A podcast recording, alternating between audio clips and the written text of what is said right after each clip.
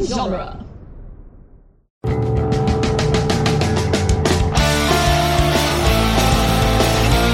In the world of Hollywood, movies get greenlit and redlit. They get remade and rebooted. But we are the ideal. I'm Sam Gash, and you are listening to Ideal Remake. Thank you for listening to Ideal Remake. We take movies that either have been, will be, or should be remade and talk about what the ideal version of that remake would be. Sometimes your entire life boils down to one insane move, and today, that move is attempting to remake James Cameron's Avatar. And to help me is Tim Talk co host Cameron Dexter. Hello. Or Cameron Brown. How would you like me to introduce you? Either or. All right, cool. So, Cameron, is Avatar a movie that has been, will be, or should be remade? I say it shouldn't be, but it probably will. Yeah, Look, we've been waiting 11 years now twelve. for the sequel. the 12. sequel was supposed to come out in uh, 2012 was the original date. So I guess that would be 9 years of pushbacks, which will be 10 years because the movie's supposed to be next December. So, was it supposed to be just a single sequel that then got split into four movies? pretty much, yes. Wow, that's uh that's some real Hobbit energy going on right there. It really is. And James Cameron is just notorious for, for pushing these things back. Uh, if I can tell a, a weird personal story really quick from not from me, from my mom. I I wouldn't have it any other way. Uh, my mom used to work at Blockbuster. She was uh, very high up with them and with the Viacom group, and she had a story when they were working on Titanic. When she was in the boardroom with uh, Sumner Redstone, who was head of Viacom at the time, and he called James Cameron in and he s- started yelling at James Cameron for being so over budget on Titanic. And James Cameron looked at him and he said, "I'm gonna make the money back," and left the room. uh, That is a b- I mean, James Cameron, king of bold moves. yes. I mean, he's delayed this for 9 years. Mhm. And it's four movies, and this is a movie that people talk about its lack of staying power in the like popular subconscious. Do you think he'll make the money back? I I I don't I don't know at this point because These movies better be good yes. because the original isn't. So that's the thing. I loved Avatar when it came out. Past tense. I still do. I will Okay. rephrase that. I was obsessed with. Oh, that's what I say. I still love it. The obsession has has waned. Fair. When the movie originally came out, I was so obsessed. I saw it four times opening weekend. Wow. I saw it at the midnight showing on Thursday night, again Friday night with my parents, Saturday afternoon on my own, and then Sunday night with my high school girlfriend, where Good. she fell asleep the entire time. Oh no. Well, I get. I mean, I guess that makes sense. Sam, hold on. I learned the language. So, I know that. I, Yes. I was going to try to let you slip by without uh, exposing that to uh, the world, but nonetheless, go oh on. no, no, I am proud of it. Oh, okay, good. I, I am. you learned a language. You should be. Yes, I learned Navian for a brief minute. I couldn't speak Spanish. I could speak Navian before I could speak Spanish. As a kid growing up in Dallas, that says a lot. I grew up in Arizona, and I also can't speak Spanish. Yes. I went to he- uh, Jewish day school, and we learned to speak Hebrew. And when I went to college, I was like, I should learn to speak Spanish. But all like the Hebrew got in the way, and my Mm-hmm. wires kept getting crossed. And when I was supposed to learning, I was sp- when I was supposed to learn a Spanish word, all I could think of was the Hebrew word. and I was like, I guess languages aren't for me. Right. And I just like gave up. That's how I felt. The two languages I've learned, I can speak Navian and I can write Elvish.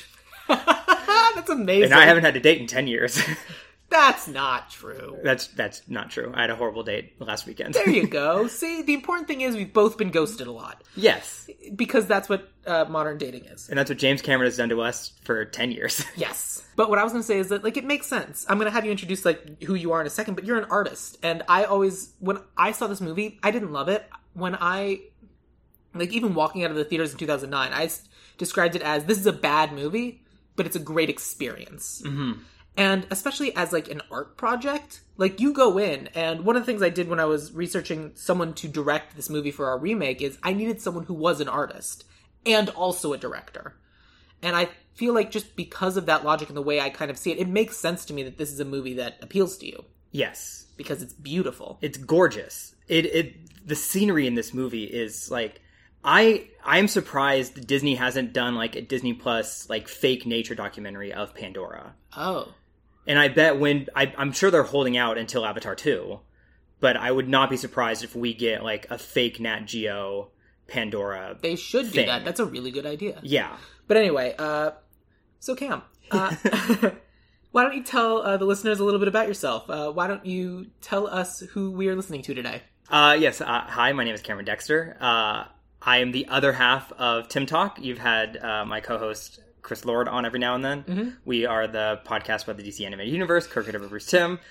Uh, But who are you? Yes, I am artist animator out in Los Angeles. I kind of work between a couple different studios, but mainly uh, my love and passions with Disney.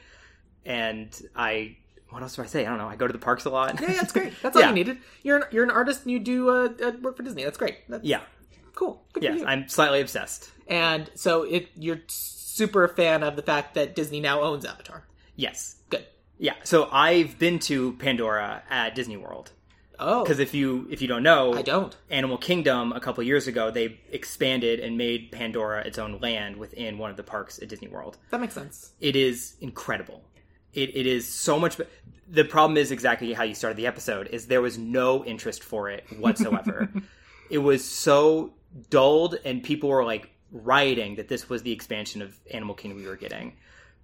But they recreated the Hallelujah Mountains, and you walk in and you see the floating mountains of Pandora right in front of you, and it is breathtaking I mean, that does sound pretty cool. yeah that's like not even just from a fan perspective as like just a, a generic theme park person seeing little floating mountains in front of you is awe-inspiring Yeah, that sounds cool. All right, uh, uh, fair enough. I'll give that. I'll give that to you. Uh, but like, so when you first saw Avatar in 2009, what was it that like you've now had all this time to like think about it? Do you know what it was other than just the fact that it's a beautiful world that really like brought you back to this theater three more times within a couple of days? i this was my first experience going into a movie completely blind i'd never seen a trailer for it i didn't know anything about it my friend group and i we went That's my preferred way to see movies. yeah the reason we went to the avatar midnight premiere one i just got my license uh, so i could drive uh, but mainly uh, we were such big Last Airbender fans. We were going as a protest to James Cameron's Avatar Great. to promote Avatar: The Last Airbender, and we made shirts. We designed shirts day of that said "Wait, where's Aang?" and wore it to the premiere or the, the opening night. Good. Yes, So then, of your group of friends, was your perspective unique, or did you all were you all blown away? by It was just me. Oh, good. Yes. Oh no, I'm so sorry. no, it's fine. This movie has has been so special for me because it was. I'd seen it so many times through high school and college. I had most of it memorized, which is impressive for being 'Cause it- two hours and 41 minutes. Yeah, it's a long movie. And uh, I went to college in Kansas, and I'd drive back and forth from Dallas to Kansas. I would play the movie, the audio for the movie, as I was driving back and forth, and that was a third of my drive. Is that a thing you can do? Is that a thing that exists? That's what I did. Oh, okay. Yeah. Like the, not not the soundtrack, just the audio from the movie. Well, I would play the movie on my phone and just kind of put my phone away so I could hear it going on. Got it. Which is wild considering that I just said that I thought it was appealing to you because of its visual component, and you're saying that for a lot of it, for you, it was just listening to it. Well, I, I could play it in my head. Oh, okay. Yeah, it's I- super safe driver. yes. hey, look, there's not a lot of people between Dallas and Kansas, okay? That's fair. There's a state no one likes, and then half of Kansas. Which state? Oklahoma. Oh, does no one like Oklahoma? Texans don't like Oklahoma. Okay. Yeah. Yeah. Okay. That that that tracks. That that I remember that now. Yeah. All right. Well, fine. Fair enough. So then, for us, for our purposes, I don't know how much of this movie we need to like go over, but I will say. So I saw this movie in theaters in 2009, and then nothing, and then I watched it again a couple nights ago, wow. Okay. and like I had the perspective that I already mentioned, and then watching it again uh, a couple nights ago, I was like, this was fine. This was fun. I had a nice time. I was watching it with a friend of mine, and there were a lot of things in the movie that I didn't remember. And it didn't feel like there was a lot of air that needed to be taken out. So it did like it's a long movie. It- and they needed to get to the point very fast, but they kept like filling it with stuff, Yes. which I get, but also it needs to be 45 minutes shorter. I, I was writing time codes of when we were meeting characters that were important. you don't meet Natiri, the female love interest, until 38 minutes into the movie. Well, because the the thing I did not remember about this movie at all is it starts on Earth. We see future Earth Yes. D- gone, It completely wiped from my brain, and I don't think we should have it in the movie at all. I don't think it's necessary. We don't care. It doesn't matter. The problem with the opening, and this was one of my big points, is it's seven minutes of just exposition. yeah, They're just setting up the world. and it's all exposition that we get later just intrinsically in the movie. Right. Like, there's a moment when uh, I literally just had to look down at my pe- pe- piece of paper to remember his name. When Jake Sully uh, shows up on uh, uh, uh, uh, Eternia or whatever the planet Pandora. is. Thank you, Pandora. Uh, when he shows up on Spotify, he like gets there and they're like, "Oh man, you really do just like your twin brother who's dead." And it's like, "Great! So why did we need to have that whole five to ten minute scene seeing it happen? You were just going to tell us about it later." Yes. I don't think we need Earth at all. I think we can literally start with him landing on Pandora. Right. It's much faster. I Boom. think I 20 think minutes James gone. Cameron. Oh, and I feel like it is because the opening shot is this is you see Earth and then you see the spaceship they're on. Yeah. And I think James Cameron wanted Wanted to his show the spaceship. he wanted his Star Wars moment. 'Cause That's how all the Star Oh. Wars movies open is the spaceship scene coming towards the camera. But it didn't open with. Did it open with the spaceship? I think it opened with it. Yeah, because we saw the spaceship first. 'cause then he comes out of uh, 'cause, cryo, uh, out of hypersleep or whatever. yeah. Yeah. and then you see Earth Yes, in the you're right. flashback, and then you see them burn his brother's body because you know Yeah, that's why right. not? I mean, it makes sense if James Cameron has the ego to think he's making his Star Wars, which Yes. he is, but that makes sense. Mm-hmm. We should start on Pandora. Let's start on Pandora. yeah, because we don't need any of that. I do want to applaud your Spotify joke. I did appreciate it. I didn't audibly laugh, but internally that was good. It's all right. Didn't necessarily Had a need to good be for you. chuckle. Good. I'm glad. um, but yeah, but other than that, there aren't that many characters in this movie that are important. Like basically all the characters with more than one speaking line, I counted. I recast all of them, and there's eleven, Yes. and that's not that many for a two-hour, forty-five minute movie. Well, I I agree, but I think they introduced them so fast that I don't remember anyone. Correct.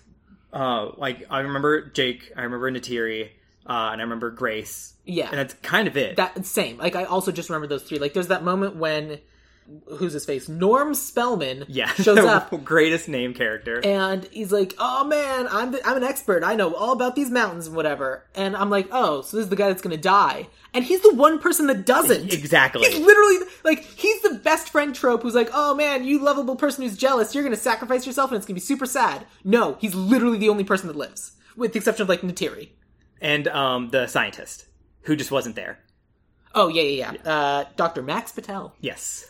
And so I thought that was very funny, but it was also so basically these two show up on the same spaceship to a whole world of other avatars and people and uh uh uh who's her face who plays the ma- uh, Sigourney Weaver? Thank you. And Sigourney Weaver science stuff going on. And then it's just Sigourney Weaver and these two. Everyone else who's in the Avatar program, who's at the beginning playing basketball and being in their Avatar bodies, they sh- they're there and they're at the very end when we're wa- when we're watching the military guys get marched off planet. Right. They're just the rest of them are just aren't in this movie. Which I wanted. That's one of the rewrites I want to do. Good, tell me about it. I think there's a big. If you guys haven't seen the movie, it's too much for us to do a, like a synopsis. There's a Yeah. moment in the Fair. middle.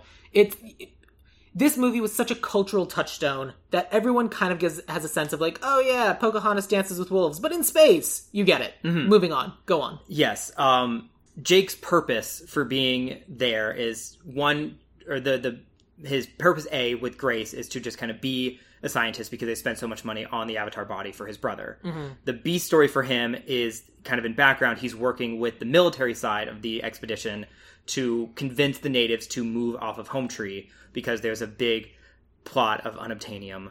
Which we're gonna get into that too, because I also we have to rename. That. We have I to don't rename care it. what the name I- is; it has to be anything It else. literally doesn't matter what the name is, but it can't be that name. right. It just the fucking titanium. It doesn't matter. anything else. And so he fails, and the military comes in and just blows up Home Tree. Yep. Mm-hmm. And it's a very hard, like, hard stop. Home Tree's blown up. I think they should have used the other avatars or had, like, the military people kind of take over the other avatars. And as Jake is introducing the the sky people to the um what is the name of the clan i practiced saying this so i wouldn't look stupid right here in this moment the, whatever the navi sure. the, whatever, I forgot what the tribe is called. Uh, as they're like reintroducing them to their people, have the like other now military avatars sneaking things in, having bombs set up around the tree, doing something where it's like not only does it hurt the Navi, but they like can specifically pin it on Jake. Good. Like this is Jake's fault. Great. I love that because it's a really good mirror to what I also have planned, um, which we'll get to in a second. My other pitch for them was going to be that a lot of the people who are in this program either die slash are killed or go native. And like they're like this is a better way to live and they like end up like their their their human body ends up withering away to nothing because they spend all their time living as a Navi to the point where they eventually also die just because they weren't taking care of their human body because it was so much worse being human when they could be this Navi and like living this like the other way. Yeah, the Umetakai. That was the name that I couldn't think of. Well done. Thank you. Yeah. Uh, and so I just as a way to like kind of be like we're just constantly having to bring in new people because for whatever reason just this whole process is it's very taxing on the mind. Mhm. But the couple of like I made a couple of notes that there a couple of things that I wanted to do for just kind of like this whole thing because it's dances with wolves in space but i don't think it takes advantage of that as much as it could be like it's a very cool world but it's still a forest and there's still an indigenous first nation population riding horses into battle Yes. like they get to ride their cool sky dragons but that's kind of the only alien thing and even then it's still pretty human I, it's also hilarious that they have special names for everything except the horses. The Navi still call them horses. do they actually Yeah, I, I googled it, and the on the Pandora wiki, they are called dire horses. great Yeah, Wow. Um, so that's just stellar. So my pit. So one of the things I wanted to start with was kind of the way the aliens worked, good. Are you talking about the tentacle, like the the the braid? the braid. Yeah, that's dumb, and I don't want it. I have a whole multi paragraphs written about the biology of Pandora, the biology of the Navi, and how nothing makes sense. Great. Tell tell me about that, and then I'm going to tell you my pitch for how to change it. Okay. So what the initial part that doesn't make sense is the only two animal we see four animals in this movie. Uh, we see like kind of five or six in the background, but four Yeah. central areas. There's the the kind of rhinoceros thing. There's the the panther thing, which is called a tantor. There's the dire horses, and there's the ekrons. And then there's the big. Uh, uh, A Taduk. yes, thank you. Yeah. Uh, the shadow. Uh, the last shadow. Yep. they all so they have a, a point of they connect their braided tentacle thing to the braid of the animal to kind of have this mental link with them so they can pass commands on Right. of those four animals only two of them have the braids and not only do they have one braid they both have two braids they both have like i assume Mm-hmm. A symmetry left and a right. Yes. Why does an animal, the Ikrans, the Banshees, why when they have a ample conversation about you bond with one and only one is with you for life? When it has When two- it has two braids. when it has uh, two uh, two access ports. yes. It doesn't make sense. Also, why is it on the head for both creatures when it should be on the waist? It should be on the tail, in my opinion. It should wrap around a la uh, Namekian style. Yeah, I was gonna say like w- w- when uh, so when they're doing this fight, and at the very end, uh, Kern- Colonel uh, Miles Kortic Yeah. is holding Jake up by his ponytail. I'm like, oh, they finally found the Saiyan's tail. I literally said that out loud. Yes. Yeah, because also, I imagine getting that cut off would be a real big problem. Right. Ooh, and also, like, in my mind, I'm a very clumsy person. There's a long braid that's just out from me connected to an animal in a That is forest. not prehensile, like the tail is. it's gonna get caught on something Yes, immediately. there's like, and and it's you're gonna walking hurt. through branches all the time. Yeah. You're riding fast. Yes, It's gonna hurt. yeah, that's true too. If it's at the waist where it should be, then it's like a much shorter connection. It's almost seatbelt like. Well, as it is, it ru- goes from your head to the tentacle thing on, of the head in front of you. If it jerks its head one way, you get pulled off. Right. And so this was the dumb I'm not a biologist, I'm an artist.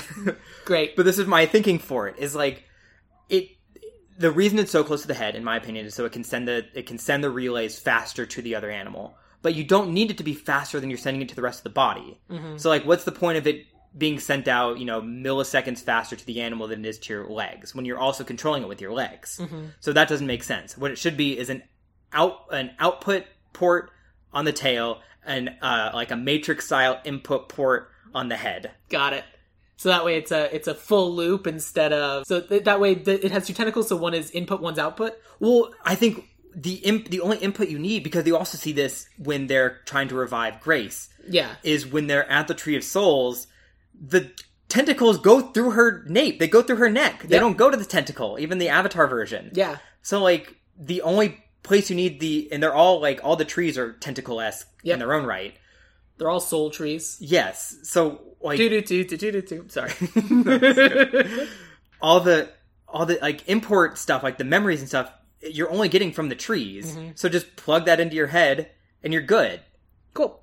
What is your pitch? Uh, I so I agree mostly with everything you're saying. Okay. I think the necessity of the input port, especially when so much of what we're doing is switching to wireless, I think renders that useless. I think the ponytails are very an Yeah, interesting. what about when aesthetic. 5G comes to Basically. Pandora? Well, like even when the when Jake's avatar is in the pod, it's completely naked, but the hair is still braided. hmm Like I think, it, I think those are weird, and I think we can do better. So part of what bothered me about it is that it felt very human. It felt like a human with an extension cord, and I wanted, especially if we're going to be on an alien world, I think it needed to be something so inherently different to the human experience. And plugging your tail cord into something is not inherently separate to the human experience necessarily. I was going to make a really bad joke, but I'm going to not make that joke this isn't a great example because I think the author who wrote this is just a piece of garbage, but I think the book did a good job of this. okay. Did you ever read like any of the Ender's Game series of books? I have read the Ender's Game. So I have- read the first one. You- So you've read Ender's Game. So the Yeah. sequel is called Speaker for the Dead, Got it. and it's Ender all grown up living on an alien world. So, and you have not read that. I've not. I also need to clarify because if Chris listens, Chris, I have read this one. Chris doesn't listen to this. I don't think so. Prove me wrong, Chris. he might. I don't know. If you're on it, I'm sure he will. Because he that'd be a good friend, and he'll tell us about it, right? Right. Yeah. We can ask. We'll find out. uh, so basically, in Speaker for the Dead, and Orson Scott Card's a bad person, but the book basically live in this alien world where there are I don't remember the names of any of the aliens. If I'd been smart, I would have looked it up. But there's basically three or four different species. And when that species dies, like the the sentient creatures kind of become like all of the trees on this planet used to be the sentient alien species. And like even the trees are still sentient, but it's like when the creature dies, it like it has a plant in it and that plant grows and becomes this tree. The snakes become like the uh the vines and like the worms and the dirt become the grass. And it is a literal one for one of something so separate from our experience because a human doesn't like when a human dies it's just dead but when these creatures die they become this tree and so i wanted to come up with something that was very very very alien but obviously i'm able to come up with it so it's not something beyond our realm of experience but it's something that we could kind of understand and to tell you where i kind of got my inspiration for this you'll appreciate because my inspiration for this is raven from teen titans Sick. so basically, what I think we need is I want to lose the ponytail, and I kind of want to play around with the idea of the soul trees. Because I want something that Natiri says to be along the lines of we make these connections because we share a part of our soul with them. If it's a small, weak willed creature, it doesn't take much, and we're able to kind of share that and then bring it back, and like with a little mouse running around. hmm But with the horses, we have to give a little bit more of ourselves, and the more willpower and the more pa- and the more spirit that the creature we're trying to bond with has, the more of our own soul it takes, and that's why it's so difficult to uh, to. and That's why no one's ever able to bond with the the sh- living the shadow Uh, Taduk. Taduk because it has more spirit than we do, and it would then like its spirit would consume ours. And so I steal this from Raven from Teen Titans because she talks about how she is able to use her magic and take control of things because she puts a little bit of her soul in everything she uh, controls. And I thought in this world that made sense. And then at, when they die, their spirit can leave them and join the the tree of ancestors, the spirit tree. And that way, and there's and that way, death isn't even the end. And they that because the only person that mentions Natiri's sister in this entire movie is Sigourney Weaver. Not Natiri, not Natiri's parents. Just Sigourney Weaver. Right. And so that struck me as like, for them, she's not really gone because they're able to communicate with her spirit in this tree. So let's make that that subtext text and say when they die, if they die an honorable death and they're able to be laid to rest near this tree, their spirit is able to just rejoin the all spark or whatever and like be the collective of the tribe. Mhm. And that's why the idea of destroying this tree is so abhorrent because you're literally snuffing out all the ancestors Right. and they're just gone. Like that way, and then death would become permanent, which is terrifying. And like like the option of becoming like the home tree or the spirit tree, and like the people who die sick and they weren't able to get there, they become part of this other tree. So I think feel like one of them needs to be taken out, but not like the important one. Right. But that was kind of my replacement for the the ponytails because it's an interesting aesthetic choice, but largely I feel like it's a hindrance, it's silly, it's super easy to make fun of, and I feel like it hides the metaphor that you actually could be going for. Because instead it's just, uh, well, I plug into the horse and then I can ride it. And I feel like this way I'm able to, like, I give of myself into this horse, and I also think that that way you get the moment, you can even get the moment of one of them tries to take over Tanook or tries to take over one of the the uh, dragon birds, and loses themselves in it, and so now they're just an empty husk without a soul. And it's Okay. And I feel like like here are consequences. Like this is oh well you die. Cool. We know that's not going to happen. But you can literally see what would happen if they lose all of themselves in this process. Of they give all of like it take they- they lose control and like they lose all of their spirit, all their soul into the creature, and the creature goes off. And like even that can matter because in in my mind, I don't think Jake Sully should be their messiah. I agree. I think Natiri should be Absolutely. and I have justification for that later. But in terms of just like the way they bond with the animals and the spirits and the way like that whole world lives together as a continuum of souls, how how do you feel about that pitch? What other ways do you want to play with that idea? If that's an idea you even like. No, I dig. I fully dig that idea because I because when they're doing the um the the Akron cer- the Akron ceremony where they're they're getting their their dragon beasts, Yes. you see there's two other like teens with Yeah. them that are also going through the ritual. Which we never see. Right. I I wish like we would have seen the dangers of it first. I because obviously scary. Yeah, if let's you're on see top one of the fail. Mm-hmm. mountains. Yeah, you're on top of the floating mountains. But yeah, I I think that would be awesome if you got to see one of the kids like who couldn't do it, and now there's so much more stake to Jake, who like isn't supposed to be there in the first place. Like he's just supposed to be a spy. Yeah. Y- Okay, cool. Then great. Yeah. Well, because then also like they make such a big deal of like uh, Jake has a line where like the the um I just forgot the name again. Oh my god, the Navi people they he has a line of like everyone in the everyone in the tribe is born twice. The second time is when you finish the Kron ceremony and you become one of the people, hmm and that like with how you're pitching it, that makes so much more sense. Of like now you are part of the communal Yeah. spirit because you have passed this test you have become you have shared yourself with the forest and now you are part of the forest And they can even make a point that none of the sky people Navi are really ever able to do it. They're never really able to give of themselves like a part of their soul in order to truly bond with these creatures. Like they can ride one of the dire horses, but it's not a true bond until Jake like actually is like, "Oh, okay," and is able to do it. hmm But I don't think he should be the Messiah. No. So I think the movie as it exists now has two messiahs. I think there's the messiah who takes it, and then the messiah who it is offered to her. In the movie as we have it now, the the tree is attacked and all of the Navi completely lose their trust in Jake. And the only way he can get their trust back is to become their messiah. Like, oh, well, you're not going to trust me anymore? I'll make you trust me. And then he, like, hijacks the Tanook and becomes the Tanook rider. Tunuk Maktal. Yes. Yes. And I'm, I'm never going to get that. No, that's fine. Okay, good. I, I planned for this part. Good.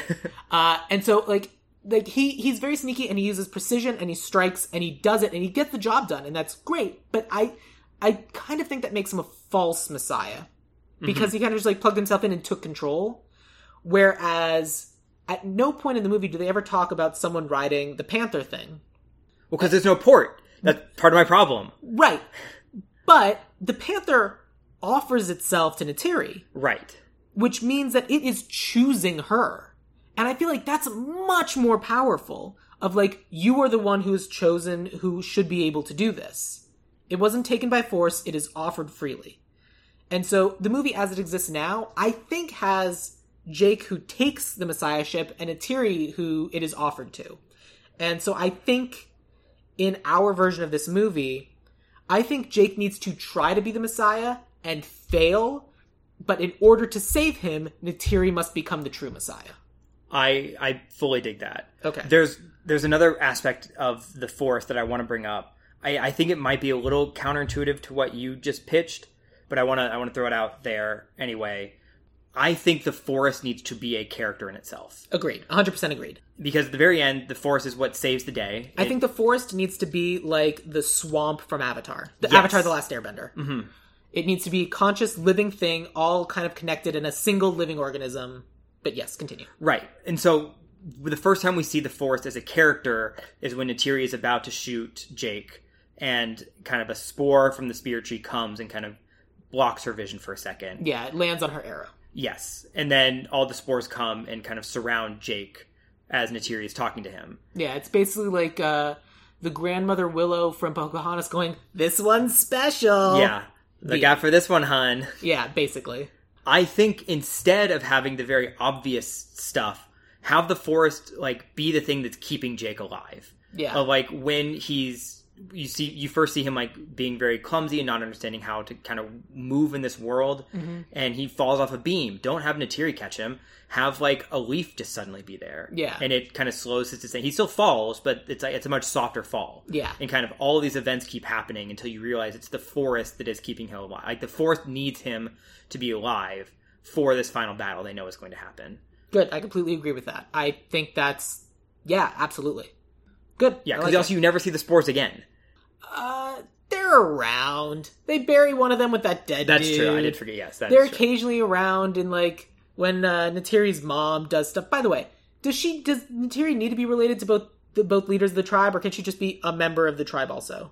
Because then, because my only problem is that if we then make Natiri the the chosen one, then it's just like, well, she's the special. Mm-hmm. She's the magical princess who is always destined for greatness. I'd rather she just be a member of the tribe. Well, I, I wonder if that is more like native related to like to like actual Native American history.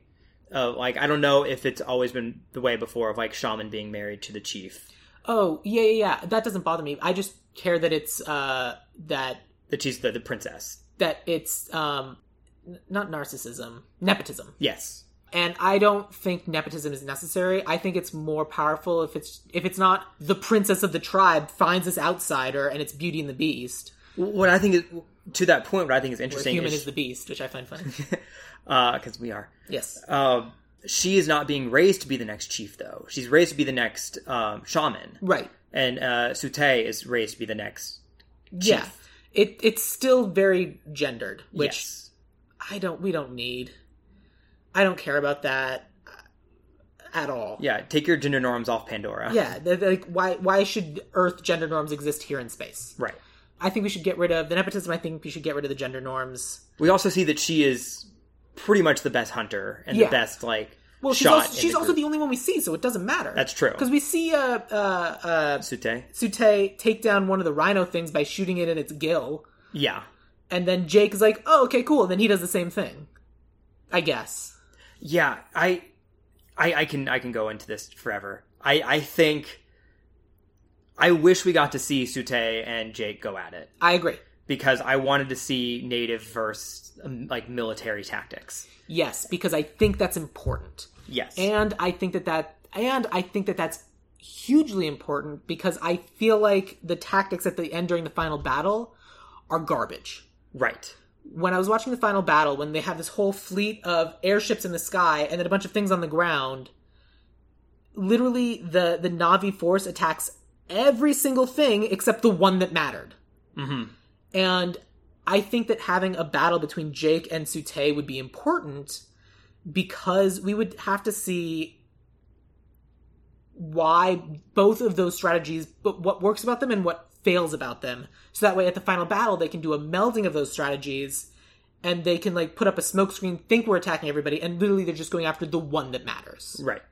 which is like the big ship. Yeah. He's a marine. He, if I remember, Should have mil- tactics. well, if I remember this, if I remember my branch of the military correctly, he shouldn't know air tactics though. That should be fully Sute.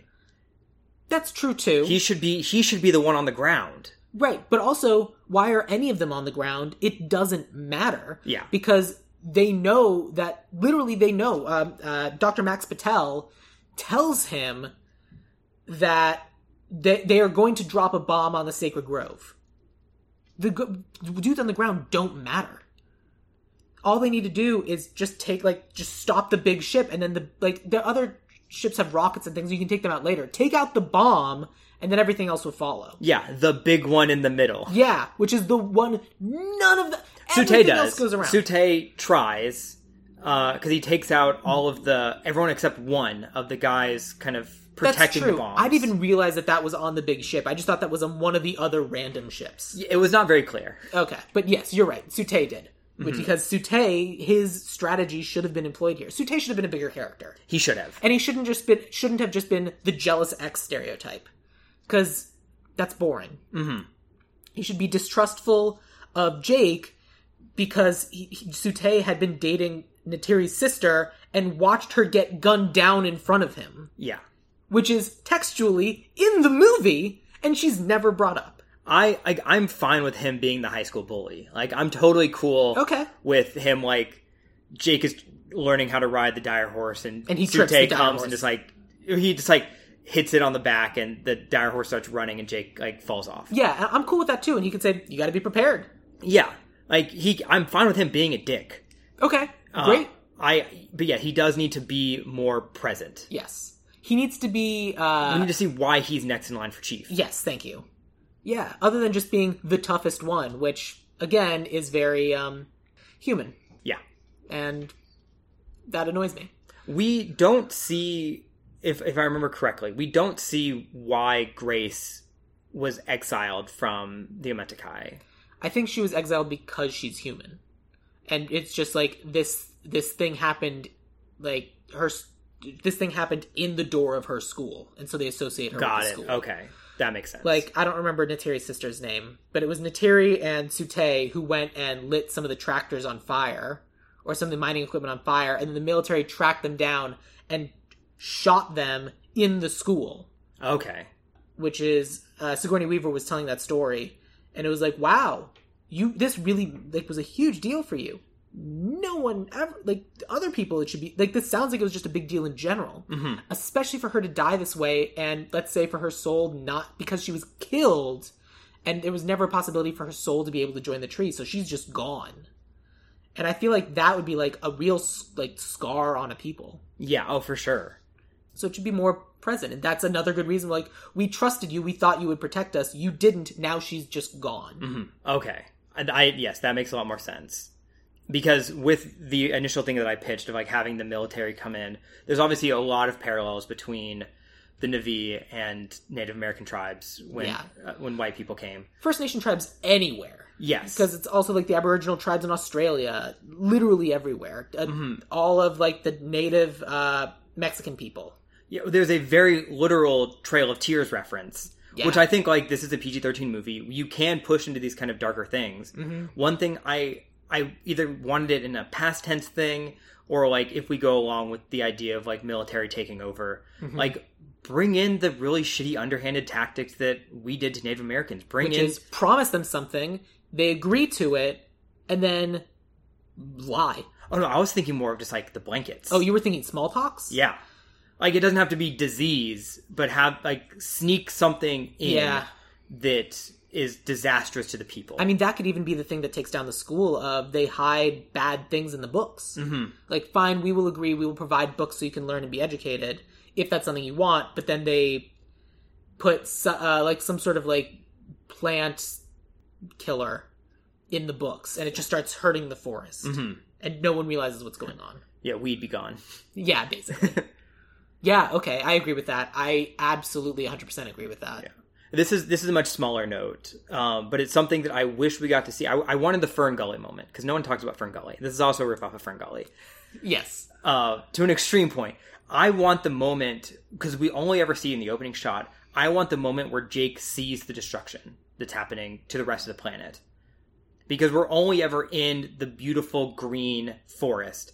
Where has the mining stopped? Yeah. I want Jake to like have this great time, either running through the forest or on his on his Ikran. and then we need to see the, the quarry. Yes, that that's exactly what I want to see. Is I want him to fly over and the forest is just gone, and it's it's the Lord of the Rings moment where Yeah. it's just acres of nothing.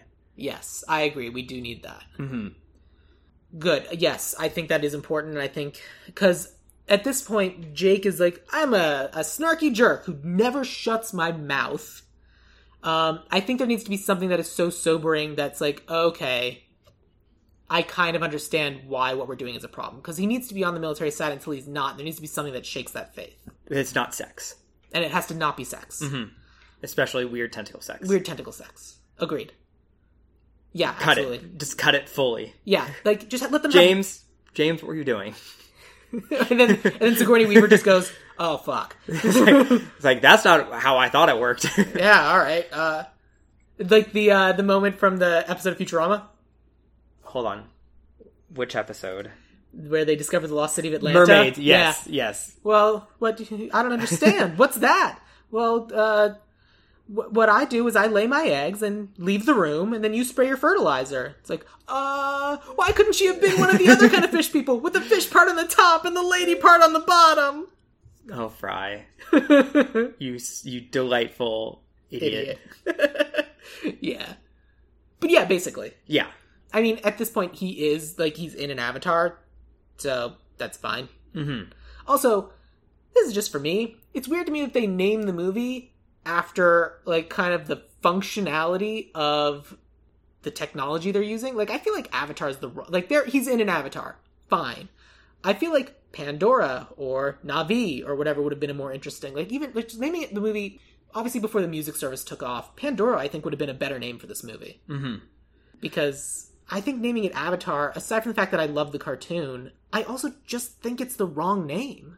I, I I'm I'm kind of torn on this because I think the the idea of the movie is misunderstanding dreams versus reality, Okay, and that is kind of Jake's through line is Yeah. not being able to tell which one is real.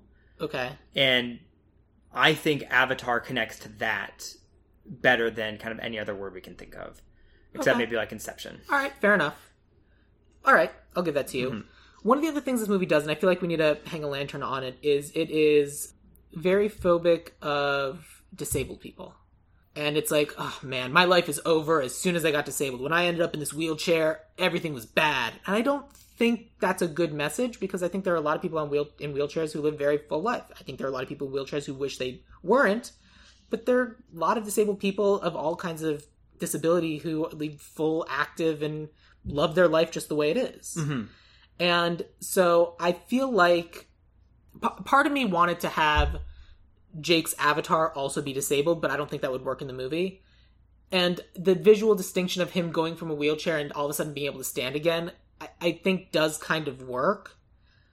But I feel like in the final battle, I think he needs like if you want to have the kind of bookends, I think he needs to be disabled again, and I think he needs to like uh, embrace this is who he is and embrace that there's nothing wrong with someone who is disabled, or at least get away from the message of disabled equals bad, worthless. Well, so there's I I'm also split on this concept because the, there's a moment the first time Jake wakes from his avatar body Mm-hmm. uh, back back into his human body. So we just finished the running around through the training grounds, and you see Sigourney Weaver, and they go to bed, and you see him like sit up, bolt up from the seat, and he immediately looks at his feet Yeah, and realizes that he can't move them anymore. right. Because I think like having something every time you wake back up to be gone again, like you you just can't ever get rid of that pain. Yeah.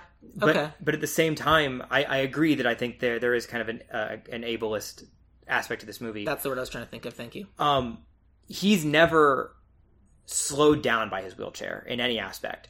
And the part that I thought was funny at first, but then I'm like, no, it makes sense. Is when they escape prison and they're running down the hall. He's out running. He's out wheeling uh, Norm and Grace, Yeah. and also holding a gun while he's whe- like he's in full military mode still. Yeah. Like nothing is slowing him down. Yeah, I agree. Like that. That. Yes, you're right. Okay. Yeah, so like it like he's he's pained by the wheelchair, but nothing about the wheelchair has ever like made him miss a beat. Like he never lets anyone help him in and out of the, Right. the rig. You never see anyone pushing him in the wheelchair. Like he's as independent as he possibly can be still. That's true, and I think that that's good. I, I, I think you're right. I think if we just get rid of like the ableist mentality, We also still have four movies where we have a chance mean, to my- lose the legs. my God. But yes, you're right. Uh, okay, you're right. I'll give that to you. I, I, I think you are correct. If you are having military people take over these other people's avatars, I think we can also go in the other direction of when the attack is happening.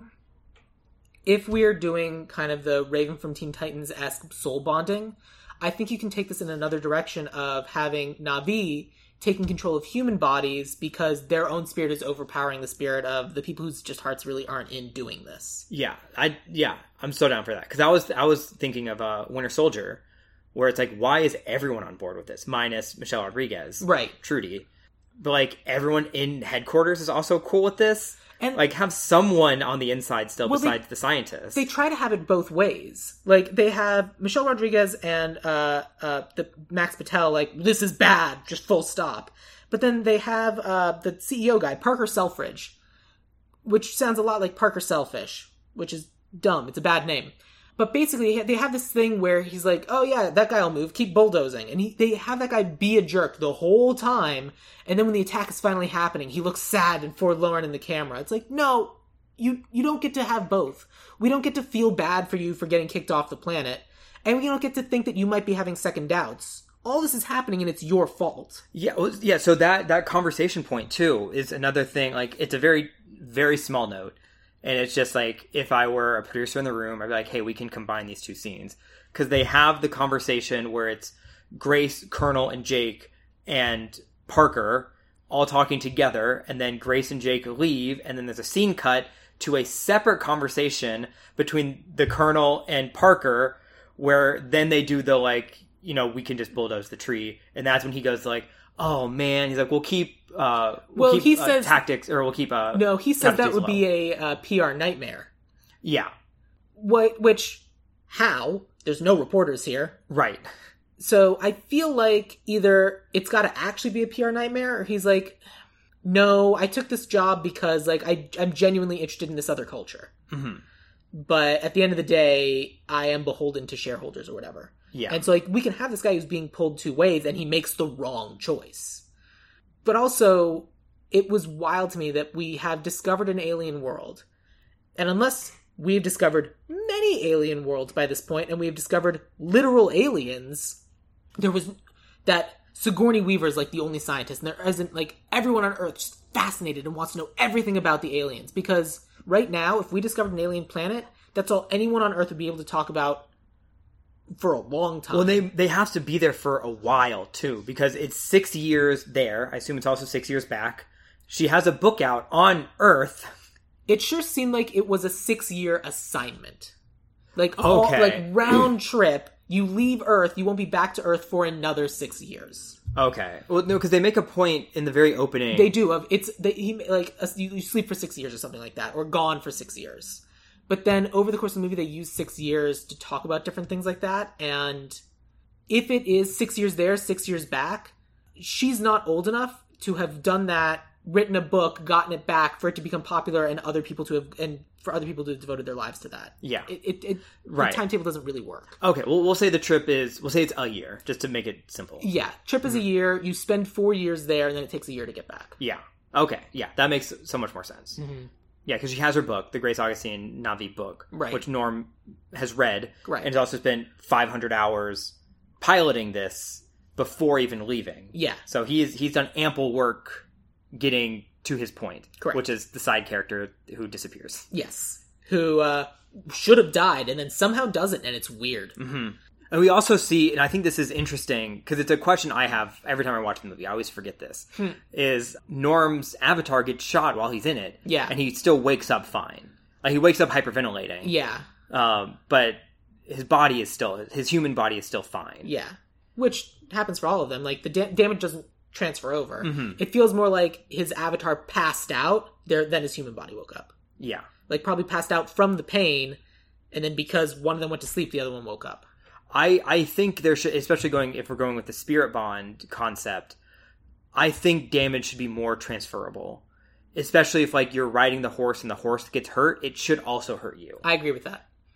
Yeah, absolutely. It should be like Matrix. Yeah, if you're hurt there this is your your spirit your soul like you believe you are hurt and if you believe you are hurt you are hurt yeah. On on Pandora, there are two realms. There's a physical realm and the spirit realm. yes Not like Avatar. It's not like Avatar. not on avatar at all Don't even Not like think Avatar about at it. all. no no no i didn't even think about that but yeah not like that don't, don't, don't- there's no lion turtles no. Oh, I wish there were Lion Turtles. i mean they, they would fit into this world so well they would. We still have four movies. We still have a chance. so much time the important thing is that we will have platypus bears anyway continue yeah. Um. and an armadillo bear yeah. But it's just a bear. Weird. You mean a platypus bear? It just says bear. Weird. This place is weird. what haven't we covered? I I understand why there's two aspects of the the characters that I kind of want to see more of, but I understand for time restraints why we haven't see, why we didn't see them. If this were pitched as like a series, which I think it would be so much better as, Uh huh.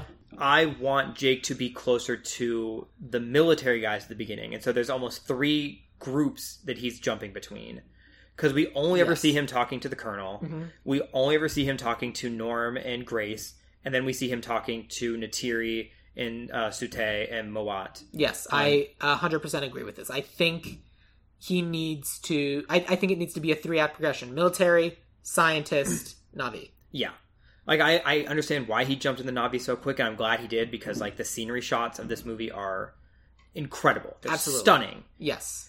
But obviously, the Navi shouldn't trust him right away, and he's like kind of slowly earning that trust. And the only reason they do is because the forest seems to like him. Yeah, because Moa. I mean, she is she is the spiritual guide. Yes. Um, she she gave him the thumbs up, and but I agree. It like no one should be that trusting. Yes. Everyone should still and like uh, Sute shouldn't be trusting until the very end, right. I agree until with he that. dies.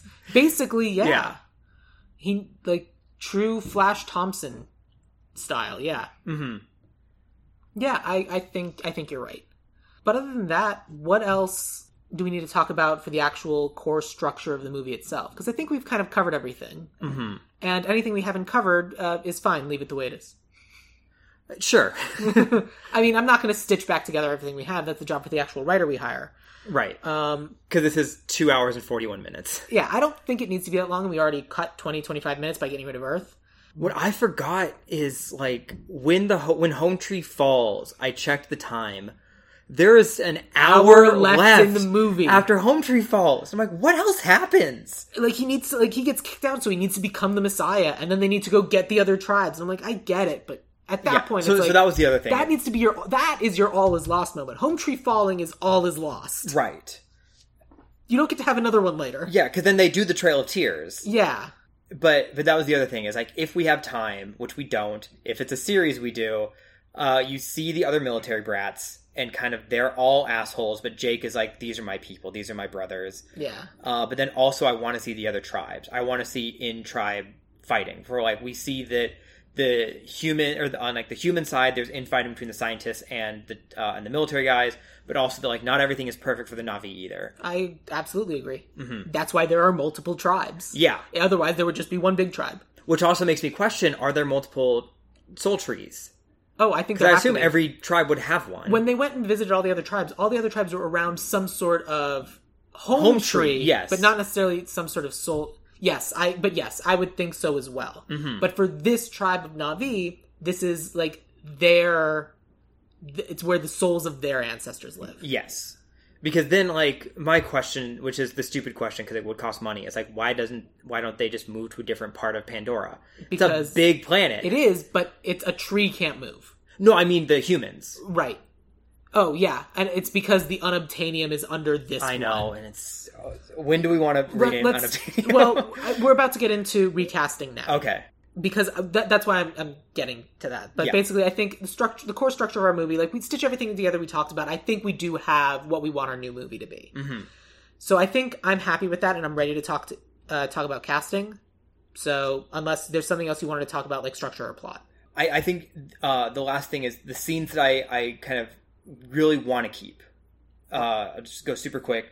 When Jake first is in the Avatar body and he's running through the uh, running through the grass for the first time, that is beautiful. Agreed. It makes me emotional every time. good. I love it. Jake on the Ekton for the first time, again beautiful. Climb the Hawley Mountains, it's gorgeous. Right, we have to give it more stakes, but yes, Yes, and then the the the Navi montage where he's going around learning about the people. yeah, that is, and all three of them. I love the score of this movie. It's the first score I ever downloaded of a film, and I would sit and I'd sit in my theater commons in high school with the lights off, and I'd play it at full volume, just be amazing. my super emotional high school self, and yeah, good. You just just have to let me feel things. yeah. Just let me feel through Avatar.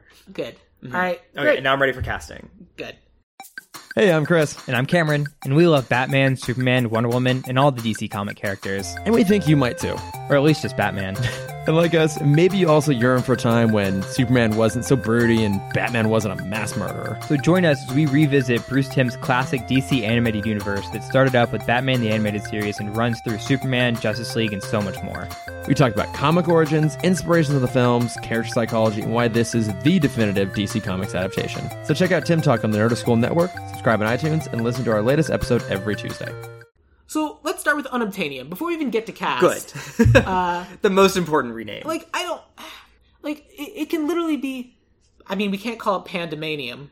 Pandorium. Pandorium's the obvious one, but like Mm-hmm. something like that is fine. Like name it after the planet. Even just name it like its chemical structure. Yeah, Like well, if that's it's boring, but yeah, yes, but NH12. I think they don't like naming it after its chemical structure because then that has real world implications. Where if you just say, "Oh, it's unobtainium, it's really good and valuable," well, what's it made out of? Oh, Yeah, rock. yeah, like you can't actually tell us what it is because then science would be like, "Oh no, that's that wouldn't be anything." You have to say it's something, and that way we've never conceived of it. that before. that's fair. Yeah. so. Pandemanium, Pandorium, Pandorium. It's just as bad, but it's it's, It's better a than little better. unobtainium. Yeah. like it. I mean, you could even just call it red titanium. Like it's it's titanium, but it functions differently, and we don't know why. hmm like there's the whole new within the last 10 15 years or something of like you have these super single atom layers of graphite and it's called graphene and it's like the most powerful conductor like something that we are familiar with but then just like altered slightly in a new way something like that but like what's a what's a super useful element Carbon. that's not useful that's omnipresent yes. Okay. uh, but it could be like silicon because or um, even silver is super useful like we could Or even, what if it's just like super? Because they they make a comment about Earth. Like we killed our mother on Earth. yeah What if it's just some kind of like super dense version of oxygen? And like, Oh. or like even like it's And- it's a different form of water we've never seen. And like that is the fight on Earth. It's just getting the base natural resources that we've lost. and it's just like somehow this super dense water Yeah, water or air or something. Where it's like that is the Earth is dying. And that's why it's so expensive. hell we can just call it oxygenite Yeah, because then it's like oh we get it sounds like a because Pokemon. it does uh, but it like oxygenite because like literally you can take this bring it to earth and you have clean breathable air for a full city block for a year Mhm. from just this little bit Or even like that's what's powering their masks. Yeah. Oh, yeah, yeah, yeah. Like that's that. It, it's a perfect filter that fits over your masks that lasts forever. hmm But they need it for twelve billion people, Yeah. and it, this is the size of a moon and not the size of a planet. Yes. So it's hard, and it's and because it's so oxygen rich, like taking it away kills that aspect of the environment. hmm Yeah. Good. Yeah. Tie it into it being part of the forest. Yeah, because the forest is what manufactured it. Yes. which is something that we didn't talk about, but I feel like it we kind of need to discuss how like literally the unobtainium in the movie, they need to say like this is created by like the soul tree. Like it's literally like the bo- like you need to figure out that it's even more linked together. Like this is the core component that like it's if the trees are soul, like even like over eons of this tr- of these soul trees breaking down, this is what gets left behind hmm this is the fossil fuel of the planet, but it's fossil fuel from like pure soul. Yeah. So like you're literally stealing the soul of like the the even more ancient souls of the world. Yeah, and Like, you can- if the tree goes back a dozen generations, this goes back two hundred generations.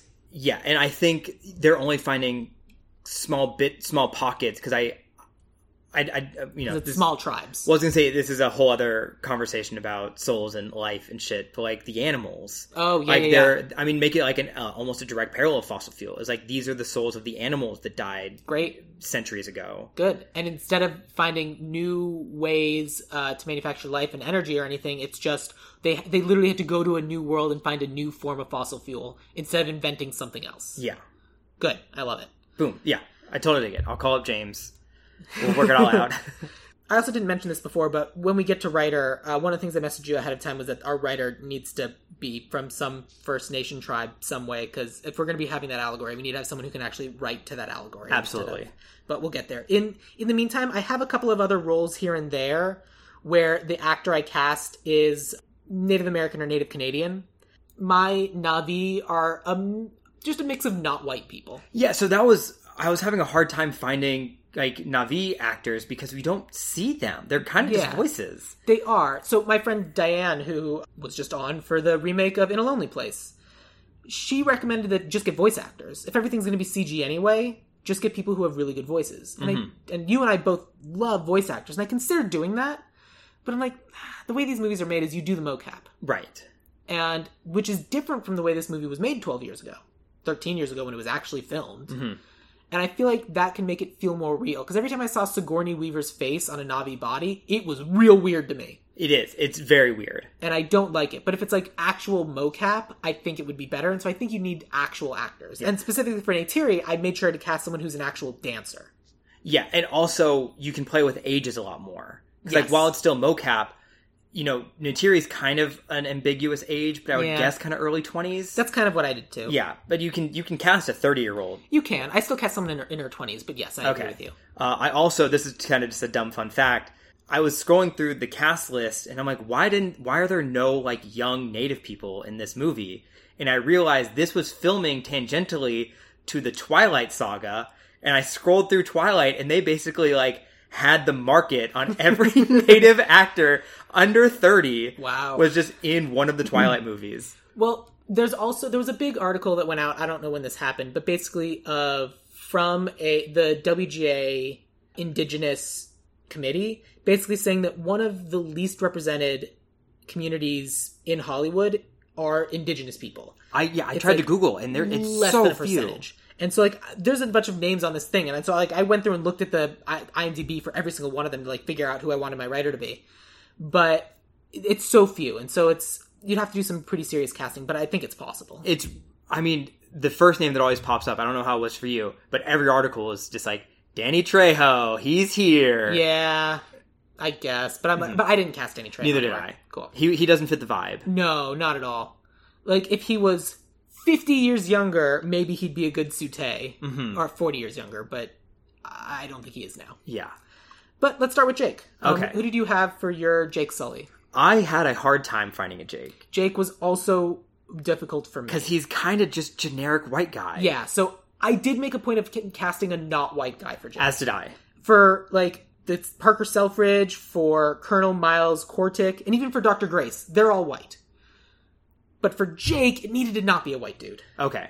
Uh, so my my white choice Okay. uh, was Charlie Hunnam, Okay. just because I like him. He's That's cool. fair. Then I got nothing against Charlie Hunnam. Uh, my other choice, my kind of real choice, is uh, I'm gonna mispronounce his name. Uh, Evan Jogia. I don't know that one. he this is showing my generation uh, did you ever watch victorious I'm aware of Victorious. he's the hot boyfriend on Okay. victorious he plays beck what does he do now? he's still acting he's also writing and producing Oh, but okay. what i know him now from is he's on this is again telling wh- how i spend my time he's a big voice on tiktok right now talking about what it's like being an actor in hollywood especially a young actor Okay. and trying to transition out of acting into producing and how near impossible it is. Say his name again.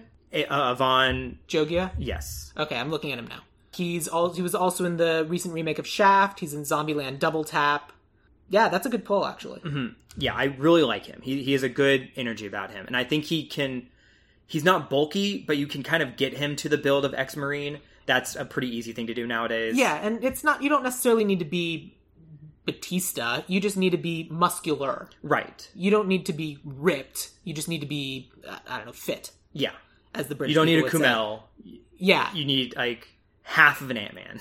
yeah. You can even do like uh what uh yes, basically yes. Mhm.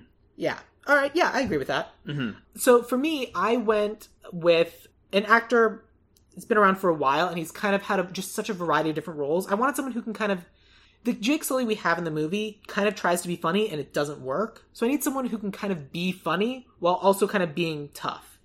And he's an actor that is very recognizable, and if you're going to be do- doing a remake of this movie, you kind of got to have a recognizable guy. But I didn't go with like the most A list. This is an actor who was in Skins. He was in Newsroom, and most recently, he's now in Green Knight. Okay. I went with Dev Patel. yes, I, yep. But I think Evan Jogia is better. I think that's a better pull. I think that's more interesting. And I think when you talked about what he's doing on TikTok of kind of talking what it's like to be modern Hollywood, I think that's a better choice for this role. So while I love Dev Patel, I do think Ivan Jogi is the way to go. Cool. Yeah, and I think he's also just like a, a hair younger. Yeah, Dev Patel I think is in his 30s and Ivan Yeah, he's Jogi like is 29. 29. Mhm. Yeah.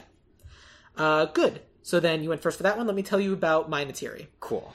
So because of the movements and stuff that Zoe Saldana had to do, or theoretically had to do, I, it was important to me to find someone who is a dancer for this role. So a, a young actress who also dances, because our Jake Sully is 29, so I was casting like also mid to late 20s. Uh, so this actress I found is in was in something called How It Ends, but she's also a voice actress, and so she was in The Rise of the Teenage Mutant Ninja Turtles. But she first became famous because she had a role in Vampire Diaries. Okay. This actress is named Kat Graham. The obvious choice that I imagine a lot of people come in, and there's a distinct possibility that you are going to say um, Zendaya. I didn't put her down. It was it, it was on on my tongue the entire time. but I feel like it's a possibility, and that's like the first, like without putting any thought into it, that's what people will go with. But like, I think Zendaya is a very good actress, but I think what we've kind of learned from Space Jam is that she's not necessarily a voice actress. That's exactly why I didn't put her down was because of Lola Bunny. yeah, which is a shame, but we've learned Mhm. we want to be able to see her so she- we can see her doing what because. Vocally, she's not very interesting, but it's what she's doing with her face and her emotions that really make her so phenomenal. 'Cause She's an amazing actress, Yes. but not just because of her voice; it's because of her everything. Right.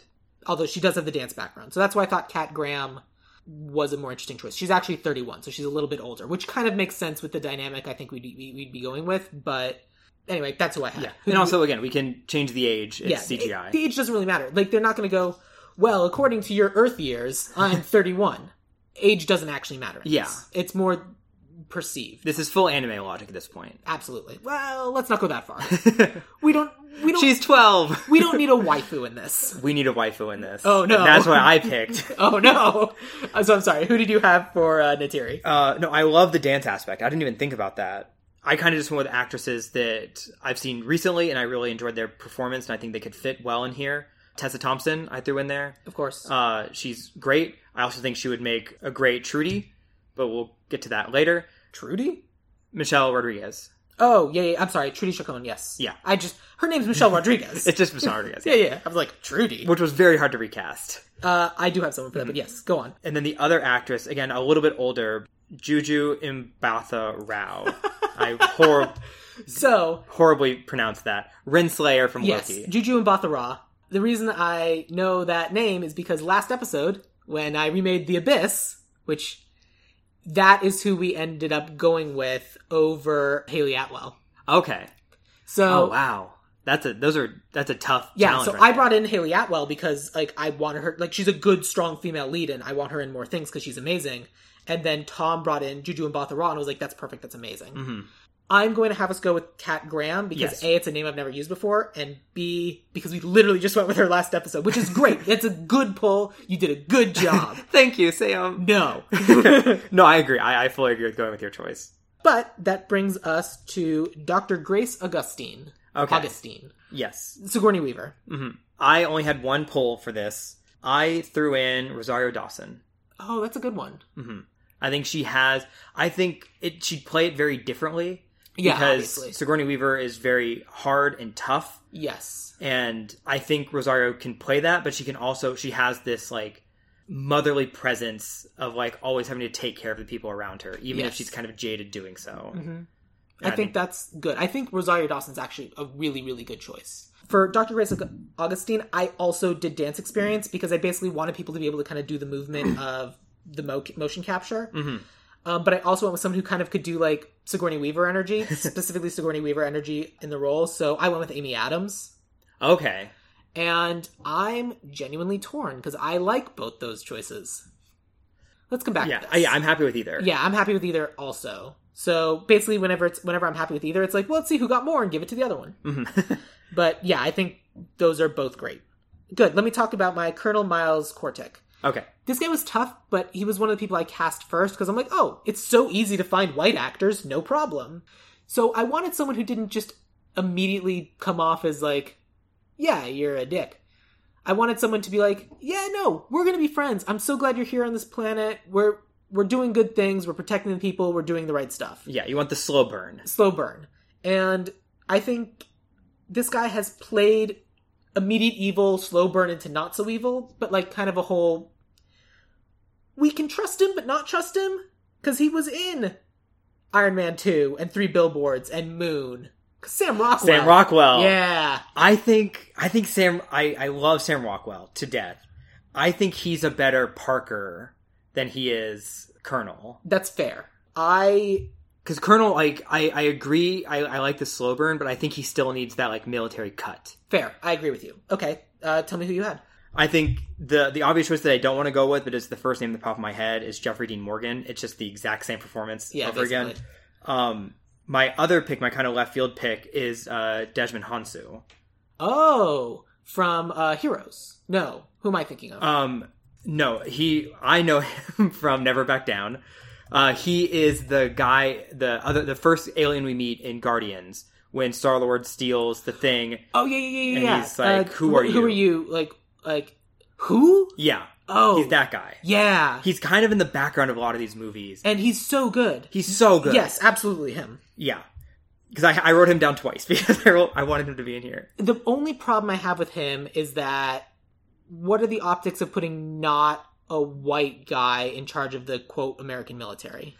Uh, so with that, I thought it was funny that especially someone with such a strong not American accent. Yes. Mm-hmm. because I love Jamon Hansu, but I my thinking with this is they kind of make it very clear who are the good guys and bad guys just by race in this movie. Yeah. Where all the white people are the bad ones, and all the non-white people minus the the trio are the good ones. yeah, And so I was trying to mix that up a little bit. Equal opportunity evil. I you know what? That's fair. I'll give that to you. Great. Equal opportunity evil. What matters isn't the race. What matters is the intent and the actions. Yes, and he's he's such an intense person. Yeah. And I think he's amazing. That's that's a good pull. I like that. And I think you're correct. Great. Let's talk about Trudy Chacon, otherwise known as Michelle Rodriguez. This was very hard. Yes, I agree with you. Mm-hmm. Am I starting this one? Yes, you are. Okay. Uh, I had two polls for this. Again, I think Mich- I think Michelle Rodriguez was there, and they wrote the character around her. Basically, so it's yeah. very hard to recast this one. My first poll was uh, Gemma Chan from oh my gosh, uh, Crazy Rich Asians. Oh, yeah, yeah, she's yeah. she's the one that's like secretly hiding stuff from her husband, who finds out he's in the affair. Sure. He's she's also the voice of w- Namari from Raya, that recently came out. Right. the villain, Yeah. and she's soon to be Circe in the Eternals Cool. yeah, just kind of has this cool like brooding energy about her. Mm-hmm. Second choice, and we, I think we briefly talked about the movie she's in, Mackenzie Davis. From Dark Fate. Yes, Okay. she's the Terminator, and and right, or she's a Terminator. she's not a Terminator. She's an enhanced human. Okay, I've not seen the movie. It's good. Okay, I would not put her in this. She's not that. No. okay, Like, I, I would more likely go with Gemma Chan, but I think in this case, I might have a better person. So I Mm-hmm. yeah, went. totally fair. I went with someone. She was also in Pop Star, Ne- uh, Never Stop, Never, stop. Stopping. Yep. uh, but she's also in The Walking Dead, and so like if you can survive in The Walking Dead, you can be a Michelle Rodriguez kind of uh, surrogate. This actress's name is Christian Marie Serratos. Oh, she pl- she's Selena in the the uh, Selena biopic. Cool, yeah. but basically, like she does kind of the big, intense action kind of things, and therefore I thought she'd be a decent person to attempt a, a Michelle Rodriguez replacement, even though no one can really ever hold a candle to Michelle Rodriguez. I think she would be pretty good. Yeah, totally down for it. Great. Oh my god, she. what? What just happened? Oh my god. She was the love interest from Ned's Declassified School Survival Guide. Okay. Yes. She was Susie Crabgrass. Good. That's a good name. yep. Good. I love All it. right, I'm even more in with this actress. Fantastic. Uh, that brings us to Dr. Max Patel, and it's my turn to go first. Uh, the problem with the actor who played Dr. Max Patel in the first movie is that he's not old and he like hasn't aged really, right? So I wanted someone who kind of had that same sort of energy, but obviously this is a global effort, and I want someone who, like uh, Jimon Hansu, isn't just hey look it's Americans and uh, aliens. a global effort. So I cast, and because the guy's name is Patel, he needs to be of Indian descent.